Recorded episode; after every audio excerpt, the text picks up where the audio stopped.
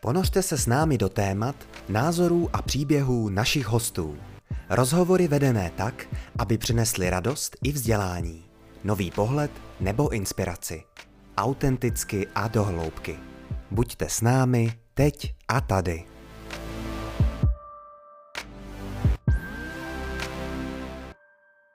Dobrý den, vítejte u dalšího dílu podcastu Teď a tady. Opět na začátek děkujeme Magenta Experience Centru za přístřeší a technické zázemí. A já se na dnešek moc těším, protože dneska je naším hostem Tomáš Rousek. Vítej Tomáši. Ahoj. My se známe už pár let, takže si tykáme. A Tomáš je jediný člověk, kterého znám na planetě, který e, má titul vesmírný architekt, nebo aspoň já jsem zvyklý ti tak říkat. Takže já bych možná začal rovnou od tohohle bodu. Co znamená vesmírný architekt v svém podání? No já nejsem jenom vesmírný architekt, tady ta planeta mě potřebuje taky. Tohle to nás taky potřebuje. Já se zabývám architekturou a designem od eh, rodinných domů tady někde na Pardubicku až po návrhy různých vesmírných základů na měsíci. Já možná poprosím ještě, aby se nám trošičku představil, protože uh, lidí, kteří se zabývají designem domů na planetě Zemi, znám více ale eh, lidi, kteří se zabývají eh, designem kosmických lodí a eh, základem na měsíci znám jinak kromě toho je přesně nula. Tak možná ještě udělej nám krátký výlet do nějaký geneze, jak se to stalo. No, já jsem uh, vystudoval uh, fakultu architektury ČVUT, tam jsme dělali různé vizionářské projekty o budoucnosti Prahy a z toho se staly jako různé série výstav, které putovaly potom potom, co to bylo nejnaštěvovanější uh, výstava Národní galerie, tak se to potom dostalo uh, do Toronto, Berlína a dalších míst. Navrhoval jsem tam právě i různý koncepty toho, jak se může rozvíjet naše společnost do vesmíru, na místa jako Praha na Marsu a podobně. A vedle toho jsem pak eh, díky tomu, že jsem měl takový progresivní profesory, tak jsem tam mohl se věnovat i takovým věcem, i rovnou na tom ČVUT, jako navrhováním orbitálních hotelů s membránovými konstrukcemi a další takovéhle vychytávky. No a pak se mi podařilo se dostat na International Space University, odkud je už potom eh, snadný se dostat k práci na projektech pro NASA a další vesmírné agentury a firmy. A ty si do toho NASA i zavítal, že jo? No, to jasně. Takže... Viděl jsem tři NASA centra, dělal jsem tam asi se třema týmama různýma. Architektonický tým, NASA Habitation tým, pak já, já jsem se třeba spojil s ředitelema NASA centra v eh, NASA Ames v Silicon Valley, že jsem s ním šel na, na kafe a říkal jsem mi, že bych rád pomohl uh, s tím dostat lidstvo rychleji na měsíce na Mars a propojili mě vlastně s New Media Innovation Team, protože jsme se shodli na tom, že je vlastně dobrý nějakým způsobem motivovat tu společnost. A pak jsem dělal vlastně několik let s tím New Media Innovation Team v San Francisku a pak třeba jsem trochu pomáhal týmu v Houstonu, který dělá neuroscience. Mně se tohle líbí, protože to mi připadá, že tak, je tak jako, že to hezky odsejpá občas se vypravit někam do, do Houstonu nebo do NASA a s něčím jim tam píchnout, to mi připadá hezký, když někdo z Čech vyrazí. Já vlastně ti musím na začátek poděkovat, protože ty si uh, prchnul z Čech Space Weeku, uh, udělal si čas na nás, protože Czech Space Week právě probíhá. Co tam děláte, co tam ukazujete? No a myslím, že středobodem toho Czech Space Weeku tenhle týden byla hlavně velká konference na Vyšehradě v tom kongresovém paláci, která tam měla přihlášený tentokrát lidi z 35 států, což je neuvěřitelný. Takhle vlastně se to jako každý rok úplně věřitelně jako víc a víc rozrůstá. Tam právě bylo skvělé, že jsme dostali příležitost tam mít dva stánky s virtuální realitou, která byla třeba letos eh, dělaná pro NASA Centrum v Houstonu, pro Space Center Houston, eh, kde jsme ukazovali právě novou verzi té Prahy na měsíci. Pak eh, jsme měli druhý stánek vlastně s naší firmou Extend Design, která se zabývá, jak říkám, architekturou i na naší zemi a i do vesmíru. Vedle toho děláme hodně grafiků pro startupy a velké firmy od loga, vizitek až po webovky. Snažíme se to vždycky nějakým způsobem propojit, takže, takže pak je skvělý, když člověk se dostane třeba k nějakým vesmírným misím a tak a potom vlastně proto děláme třeba pro nějaký evropský projekt od loga přes, přes všechnu možnou grafiku až třeba potom pro různý designy, které pak jsou použitý na tom hardwareu, který by mohl letět do vesmíru. No. Já tu uh, vizuální stránku a takovou tu promo stránku tu dneska s dovolením nechám stranou. Mě hodně zajímá ta stránka technologická. Měl jsem tu možnost si díky tobě projít teda i tu zatím virtuální Prahu na měsíci a dodatečně děkuju. Mě zajímá, když co by architekt začneš dělat Prahu na měsíci, já si dovedu představit tu virtuální realitu docela snadno. Hůř si už dovedu představit, co všechno musíš jako architekt vyřešit, aby ta základna třeba neimplodovala nebo nepraskla při nějakým teplotním šoku a podobných věcech. A no. zajímá mě, jak vlastně hm, jako tohle pojímáte, protože těch technologických věcí tam musí být milion. Jo, tak je to samozřejmě technologická výzva. Jedna věc jsou ty konstrukce samotné a významný faktor hraje i doprava. Takže častokrát právě ta doprava je takový jako driver toho, aby se našly nové formy, které nám tam potom možně postavit třeba co největší objemy a tak. Tak to pojď to trochu rozvíst, protože uh, mě jako zaujalo to, že ta doprava je kapinku drahá tam na měsíc a už nemluvím o Marsu. Teď by mě zajímalo, jak to udělat, aby tam nejlépe žádná doprava nebyla, že jo? To znamená, já nevím... Uh, teď, použít místní materiály. Použít tak, no. místní materiály, to znamená, budete tavit a 3D tisknout, nebo uh, co budete dělat, jak se to bude stavět, protože asi ne všechno se dá zase úplně rozstavit a vytisknout. Tam třeba si dovedu představit, že aspoň nějaký, já nevím, spoje a přechodové komory no, a tak no, no. asi se úplně na místě vyrobit nedají. Tak jak, jak to jako tohle dáte dohromady? To? Já myslím, že vždycky to bude nějaká kombinace dovezených věcí a k tomu potom, eh, čím více použije lokální materiálů, tím líp. My jsme se zabývali tiskem na měsíci, eh, který se dá dělat například mikrovlnama nebo spejkáním koncentrovanýma slunečníma paprskama. Teď třeba letos eh, pracujeme na výzkumu modulů, který by se svařoval provozovali roboticky přímo na oběžní dráze nebo na povrchu měsíce. A to, to je taková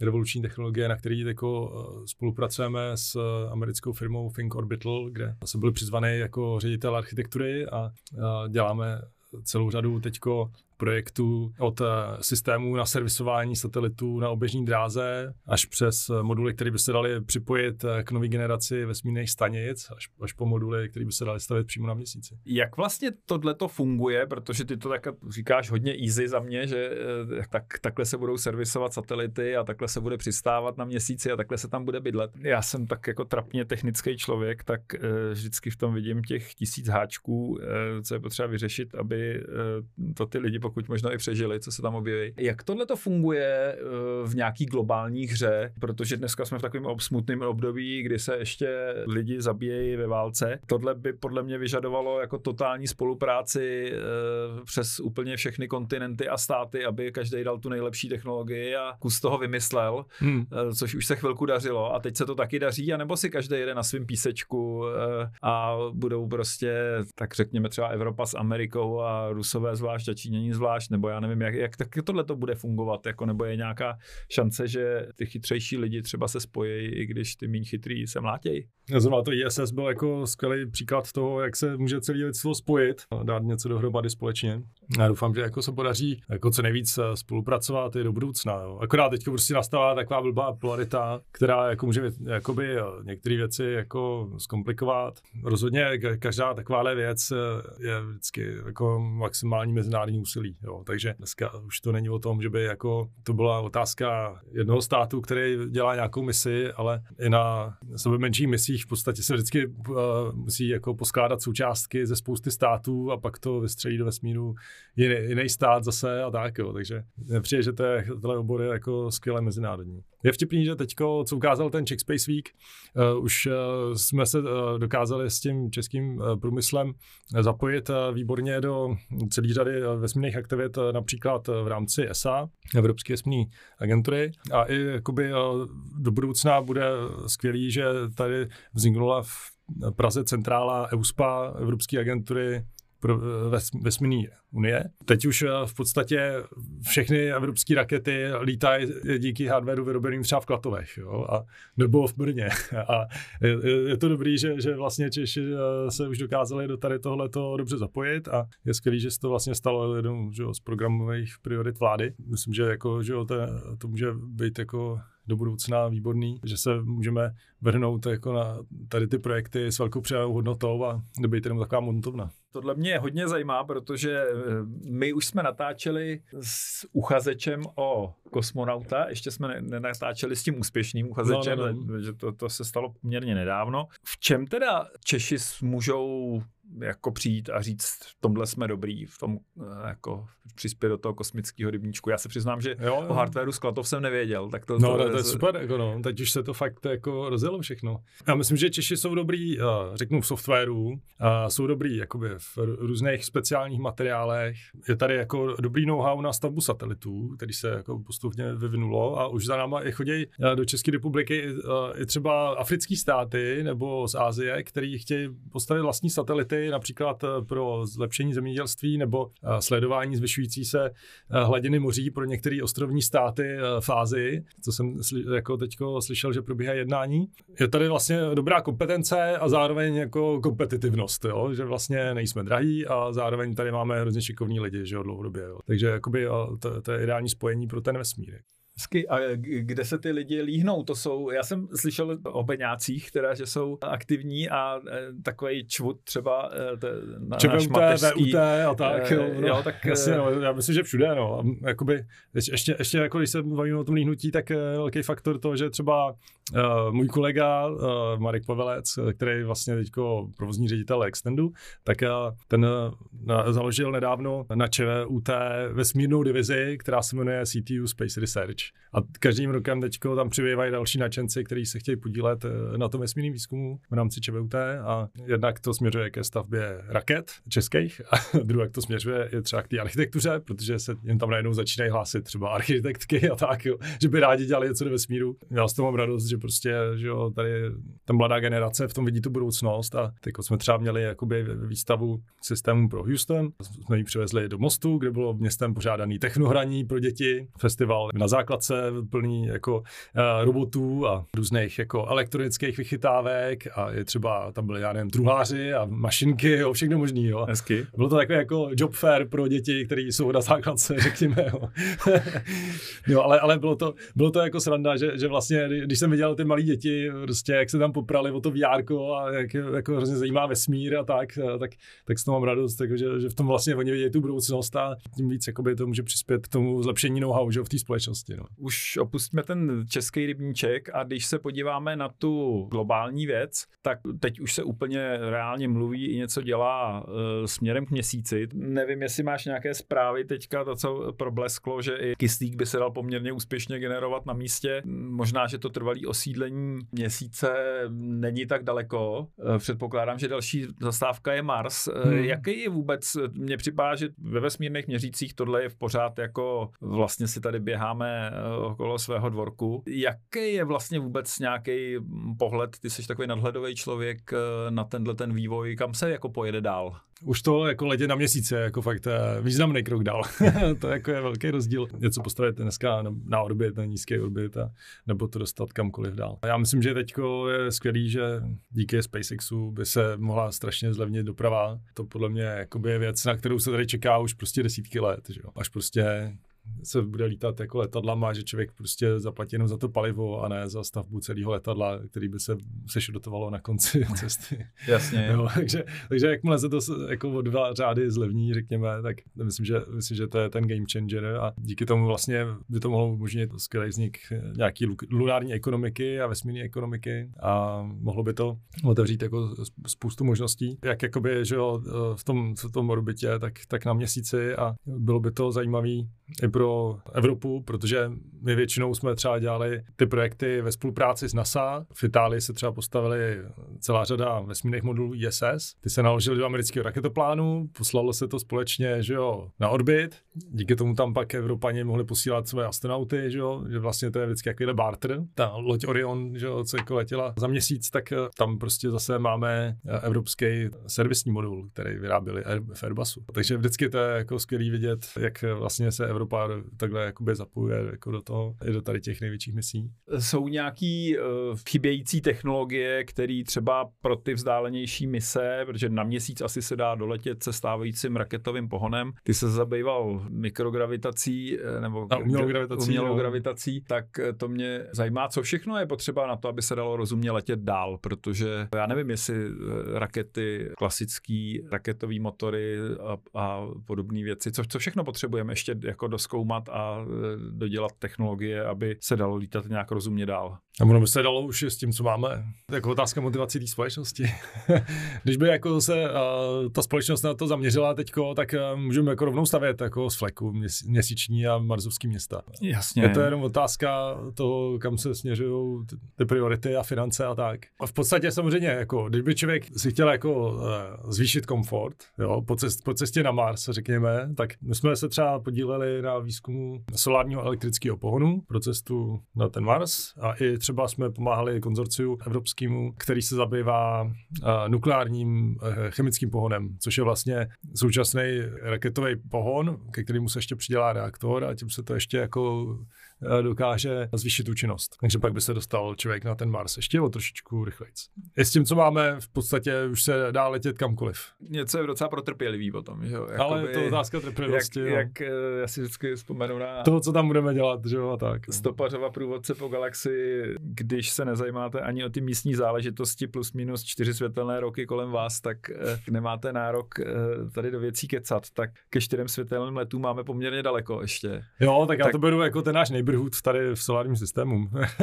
Jo, jo, že jako jsme schopni takhle uh, obět, ale samozřejmě to, co bude potřeba na cestu dál, tak to je ještě zatím ve hvězdách. Dobře, tak díky. Já myslím, že takhle eh, zhruba tušíme, kde jsme a ty si řekl, že hodně věcí je otázka priorit. A já bych ten tok teďka otočil, protože s nějakým nadhledem mám pocit, že by se dalo říct, že vlastně jako lidstvo máme jenom dva úkoly a to je přestat plundrovat tuhle planetu a naučit se cestovat na ty, nebo rozumně obejvat vesmír. Já bych to zkusil teďka otočit, co z toho, co zkoumáte a za, pojďme začít od té architektury má nějaký dobrý přenos zpátky na Zemi, protože uh, myslím si, že tady s architekturou se je taky na čase něco udělat.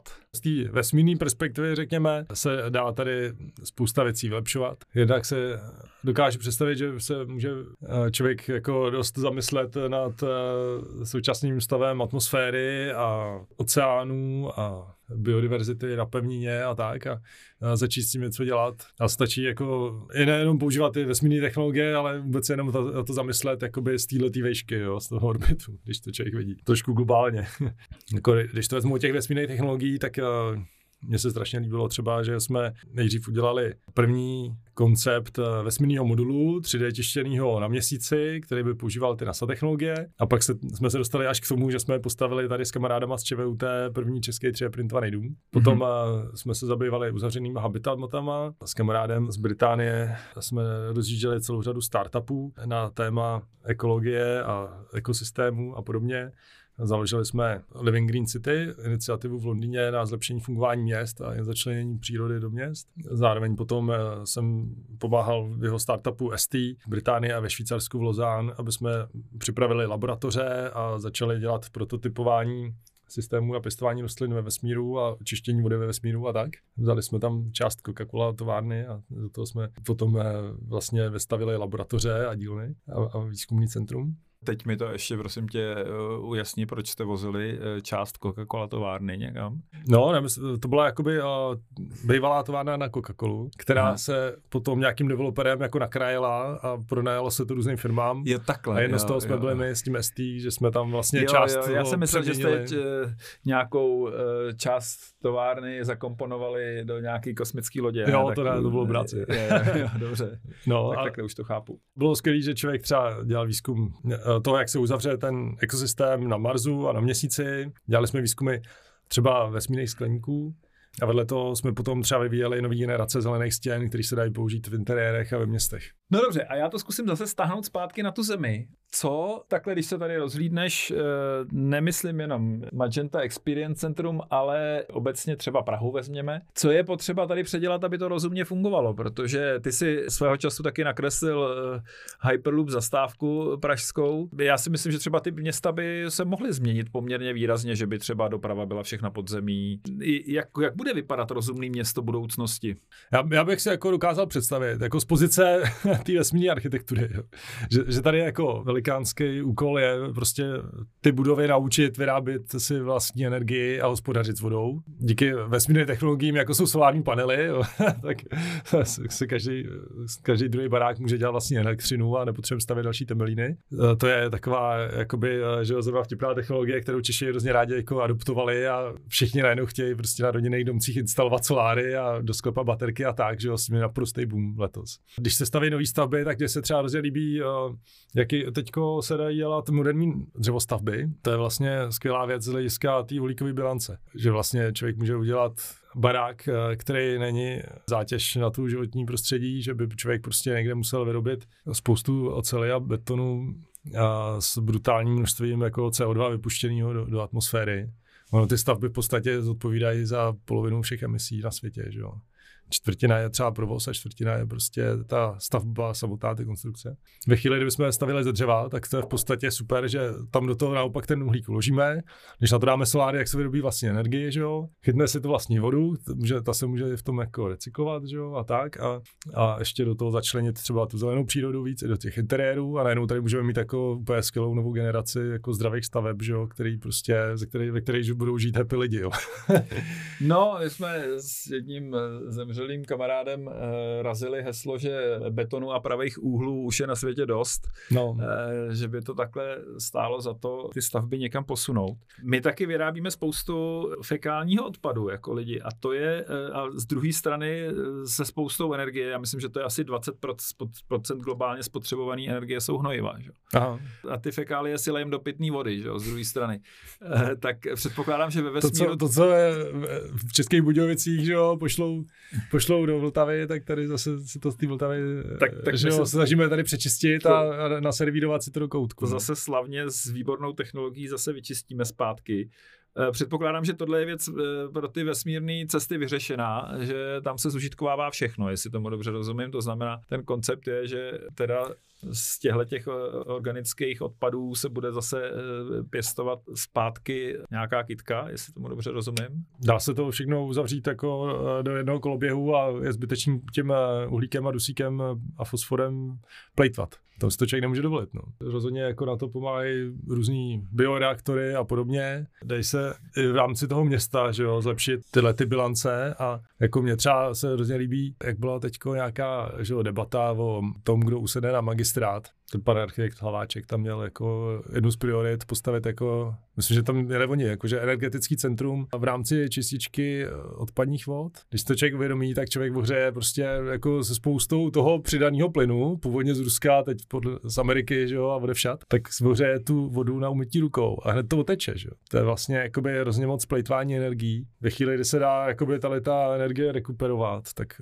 prej by tohle pokrylo třetinu potřeby na vytápění v Praze. Otázka otázka zní, jestli eh, to, řekl bych, celostátní soustředění na to dát si eh, na barák solár a dovnitř baterky, eh, jestli to je ta optimální cesta, anebo jestli to opravdu vyřeší to, co od toho očekáváme. Já myslím, že to je skvělá cesta, no. A jako hlavně to pomůže i jako třeba s přechodem k té čisté mobilitě. Jo, protože když ty lidi prostě už budou mít ty soláry a pak budou mít zaparkovaný elektroauto s baterkou 70 kWh, tak do toho vlastně si tu přebytečnou konečnou energii, že jo, vodle. A pak když bude potřeba, tak zase se to vytáhne do té sítě, když třeba někde bude potřeba ve špičce v rámci té celkové státní distribuce přelej tu energii, tak se zase vytáhne z těch elektroaut, že jo, když to ty nové platformy začínají podporovat. A to všechno jde ruku v ruce, že jakoby vlastně to může strašně moc pomoct, jo. A my třeba teďko spolupracujeme na zatím doteď nepublikovaném projektu, že děláme architekturu pro novou generaci elektráren. A je to super, že vlastně se tady vyvíjejí jako špičkové technologie v Čechách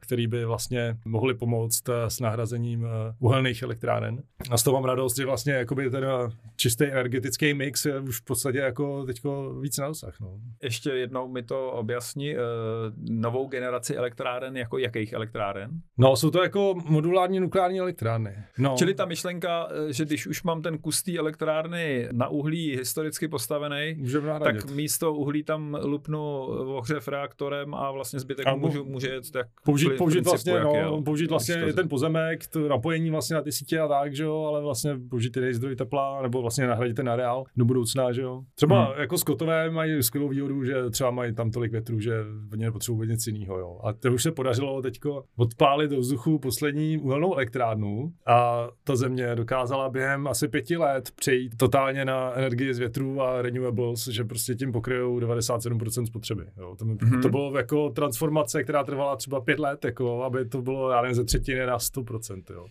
A, a to mi přijde jako fantastický, že jako v tom Severním moři tam se dá vyrábět eh, energie třeba pro půlku Evropy. Kdyby se jakoby spojili ty státy, aby třeba udělali obří solární energie, solární elektrárny v Maroku nebo někde na jihu Španělska a pak eh, obří jako energetické parky v Severním moři a tahalo se to tam až do Čech, tak eh, to by byla jako win-win situace. Ale zároveň je dobrý to kombinovat s tou decentralizovanou sítí, kde prostě každý má ty soláry a proč jakoby tady plejtvat tu energii i toho větru a tak, která nám nám tady všem proudí, jako, že jo, že jo, zadarmo v podstatě. No. no je pravda, že my jsme v tomhle tom asi, co by eh, Čechy teda eh, lehce za opicema, protože řada těch příkladů, který říkáš, tak více či méně úspěšně už se do toho opřeli uh, lecký pokročilejší země. Mě třeba zaujalo, že Dánové mají 45% hmm. plynu v trubkách už z bioplynek, takže to je taky docela hmm. zajímavý číslo, to už jako hraje nějakou roli. Já pořád mířím k tomu, ta moje otázka míří zpátky k tomu, jestli tady to soustředění v našich lokálních podmínkách na tu kombinaci, řekněme, eh, soláry, baterky, eh, je to správný. Jestli nemáme ještě hledat teda nějakou jiný takový jako zdroj, do kterého by se dalo rozumně opřít. No, ten vítr, že jo, no. Ono se mluví o něm o solárech, ale je dobrý to kombinovat s tím větrem. Protože v zimě, když jako, že jo, nesvítí sluníčko, tak třeba o to víc fouká. Ta větrná elektrárna dokáže dělat třeba 2 kW, ta solární může mít typicky, že jo, v píku prostě, když nejvíc svítí sluníčko, třeba běžně těch 10 kW, jo. Ono se to tak jako doplňuje a člověk to vždycky jako může buď uložit do baterky nebo zkombinovat s tou energií z té sítě, jo. Ale v podstatě tohle, tohle je řešení jako na spoustu věcí, které, který jako teďko potřebujeme, no. Já jsem na to zvědavý i z hlediska uh, schopnosti ty sítě řídit, to je zase obor, který díky mé, mé uh, služební historii trochu potkává mě a ten jako mikromanagement těch baráků no, dostává úplně nový rozměr. Že Dneska dřív nikdo nic neřídil v zásadě v tom baráku, když to zjednoduším. A teď najednou každý barák je smart. A, a, a teď něco. najednou každý barák, dokonce už se, eh, některé věci už se za mě trochu lámou, už eh, třeba jsem viděl první uh, wallboxy, který umějí podle výkonu elektrárny dynamicky řídit rychlost dobíjení od nějakého 1,5 do 11 kW podle toho, co ta elektrárna zrovna dává, což třeba dřív nebylo. Takže takovýhle technologie technologie určitě budou růst jako velmi rychle. Hmm. Co je takového pro tebe, když teďka nechám ten vesmír stranou, co by tě bavilo navrhovat na Zemi? No, tak já, já jakoby, že jo, jsem vždycky hrozně rád, jako když můžu spolupracovat s někým na architektuře třeba pro to bydlení, jo, že vymyslet jakoby nějaký zajímavý koncept, to je jakoby jo, hrozně taková jako fajn práce pro mě, jo, častokrát oddychovka oproti nějakým jako super náročným projektům. Vedle toho bydlení hrozně rád jako navrhu kanceláře, to děláme prostě non-stop, teďko třeba pro jednu uh, hrozně úspěšnou českou uh, vývojářskou firmu na hry třeba by mě hrozně bavilo navrhovat nějaký futuristický hotel, například někde jako v přírodě, by se mi to líbilo tady někde v Čechách, nebo třeba pod vodou někde jako v kus dál, někde řeknu, na Maledivě nebo někam takhle. Aha. To už se mi jako jednou podařilo, že jsem na, eh, tak, uh, pracoval třeba na jednom rezortu na Maledivách, který měl být jako takový obří koncept na pěti ostrovech. A tam jsem navrhoval právě mimo jiný nějaký jako apartmány na půl pod vodou, ale nakonec bohužel ten investor přišel o ty pozemky kvůli nějakému převratu ve vládě nebo něco takového to jsem nevěděl, že když to je půjčuje. napůl pod vodou, že na to potřeba pozemek. To bylo, že jo, na, na tom ostrově plus něco vystrčeného do vody, no. Nějaký takové jako futuristický hotely mě bavily, pak jako vždycky mě hrozně bavilo ta mobilita, že jo, tak jako mě baví navrhovat, eh, jsem dělal celou řadu jako mostů a bavilo mě navrhovat třeba jako letiště a dronporty, A zrovna ty drone porty jako je taková věc, která vlastně může být eh, součástí toho, jak jsi říkal, přidávat ty další vrstvy tomu městu v té dopravě, jít jako do podzemí a tam dělat tunely, které se vlastně můžou křížit úplně libovolně a z A do B prostě se díky tomu neblokuje s tím C a D. Ten další rozměr nahoru, že jo, tak ten eh, se taky jako různě nabízí, že se dá jako udělat rychlá doprava dronovými taxíkama a těma VTOL letadlama. Jo. Tady kousek od nás eh, je třeba eh, na Buďárně firma Zury, která vyvíjí jako letadla s kolmým startem. Vedle toho, že jo, člověk vidí jako úspěšný čínský a německý taxíky vzdušný, jo, který, který jako za chvíli snad už dostanou všechny ty možné certifikace a budou brázdit eh, ve vzduchu. Na MIT, že jo, tam třeba vyvinuli pohon letadel, který je bezvrtulový, jenom jako elektrický. To je taky jako neuvěřitelná technologie. To mě zajímá, protože já mám pocit, že prostě honit tu 3D dopravu, která si myslím, že je, je jasný, že 3D má víc možností než 2D, daleko hůř se to ucpává tenhle týden je šílený, že v té Praze. Jako mi přijde, že už teďko je nonstop prostě všude zácpa v tom centru. Dřív to bylo jaký jako nárazový, že si člověk říkal, nesmím jet v pátek odpoledne, jo. Ale teď už je jedno, jestli jedu jako v úterý dopoledne nebo v pátek odpoledne, že mi přijde, že tam je jako ten provoz jako eh, šílený v celý týden. Jako no. no, to je právě otázka, jestli uh, to nevyžaduje nějaký kvalitativní přeskok na úplně jiný druh dopravy. Právě, no. Protože jednu dobu si myslím, že byla velká naděje, že ta doprava přestane být potřeba tím, že se lidi prostě zase zasíťujou a hmm. uh, budou minimálně někam jezdit hmm. a uh, dělat všechno po drátech, uh, což To se jako zlepšilo teď, ale teď zase spousta ale... firm jako říká, chceme vás zpátky v kanceláři a už to zase jako v háji, že jo, tady ty trendy. Ve no. spoustě jako případech, jo. Třeba Elon Musk, který by říkal, jako, že bude jako hrozně progresivní, tak jako nutí být v kanceláři ty lidi minimálně 40 hodin týdně. Jo, že to je jako, jako nefér, jako, když pracuje na, na, na, na technologiích, že jo, jak propojit mozek s počítačem a jak, jak jako dělat ty věci co nejvíc digitálně digitálně. Jo. Tím vlastně popírá vlastní technologie trochu. Přesně, no. Dělají Neuralink a nedovolují jako home office, jo, tak to je jako blbost úplná. Jo. To si myslím, že je jako zajímavý téma, ale to do toho už dneska nepůjdeme, protože se zvolna blížíme ke konci. Já ještě bych tě poprosil, než mám takovou poslední otázečku, ale ta už je víc osobní, poslední k té architektuře, co si myslíš, když budeš, a teďka nechám na tobě, jestli to bude kancelář nebo uh, dům na bydlení, co za technologie by si do toho chtěl teďka fláknout? Jako když budeš dělat uh, svůj příští barák, no. tak jako jakou technologii bys tam chtěl opravdu vyšperkovat, aby ten barák hodně posunul dál? Protože já si myslím, že spousta věcí vlastně jako z hlediska architektury jako takový v Avataru a Hobbitovi už je to dávno ukázaný, jak ta architektura má vypadat, že jo? ale teď jde o to v tom trapném eh, jako reálném světě, kde ještě taky koukáme na ceny, co, jakou technologii do toho baráku nějakou pěknou dáš? Na co se soustředíš? Jako jedna věc je technologie, co do toho dát. Jako, že jo, samozřejmě by se líbilo dát dohromady nějakou stavbu, která bude jako co nejvíce jako smart, že jo, a bavili jsme se o těch jako, o ty, o ty jako energetické eh, hospodárnosti a podobně, že jo, ale zároveň jako si dokážu představit i ty formy, že by mohly být zajímavější, protože dneska prostě většinou ty lidi stejně jako chtějí více či méně nějakou škatuli, že jo, do který se jim dobře nastěhuje ten IKEA nábytek, že jo, a rovná kuchyň prostě od truhláře z lamina. No, opravdu to lidi chtějí, anebo to je jako jenom nutný zlo, eh, že No, tak jako na to jsme zvyklí, že no, tak lidi v tom žijou celý život a jako není to takový, že by jak, chtěli, aby jejich příští barák vypadal prostě jako z hobita, že by tam neměli jediný pravý úhel. Jo. Je to takový, že třeba jako děláme nějakou takovou jako pěknou moderní vilu do Krkonoš a tam jsme některé věci zaoblili a ono v podstatě už díky tomu tam je takový jako trošku lepší flow a feng shui toho baráku, ale furt jako tam zbývá jako většina ostrých úhlů, ale, ale ten barák už jako působí prostě tak jako víc jako měkce a friendly, jo. Stačí mm. zaoblit pár věcí, jo. Je to nemusí být jako stoprocentně celý organický, jako dělal on ten, že jo, Kaplický. Mě třeba hodně inspirují jako designy uh, jachet a pro auta, tak, že jo, že prostě se vždycky podívám na nějaký designy, já nevím, Ferrari, Lamborghini, Audi, prostě, nebo nějaký koncepty, jako futuristický a častokrát se mi, jako si představuji, jak by vlastně takovýhle jako ergonomický tvary člověk jako převed i do toho většího interiéru. Akorát prostě je problém, když dáme třeba ty kancly, že prostě člověk dostane prostě nějaký debilní prostě hranatý prostor, že jo, kde, kde prostě je nějaký jako čtvrcový rastr vždycky, jo.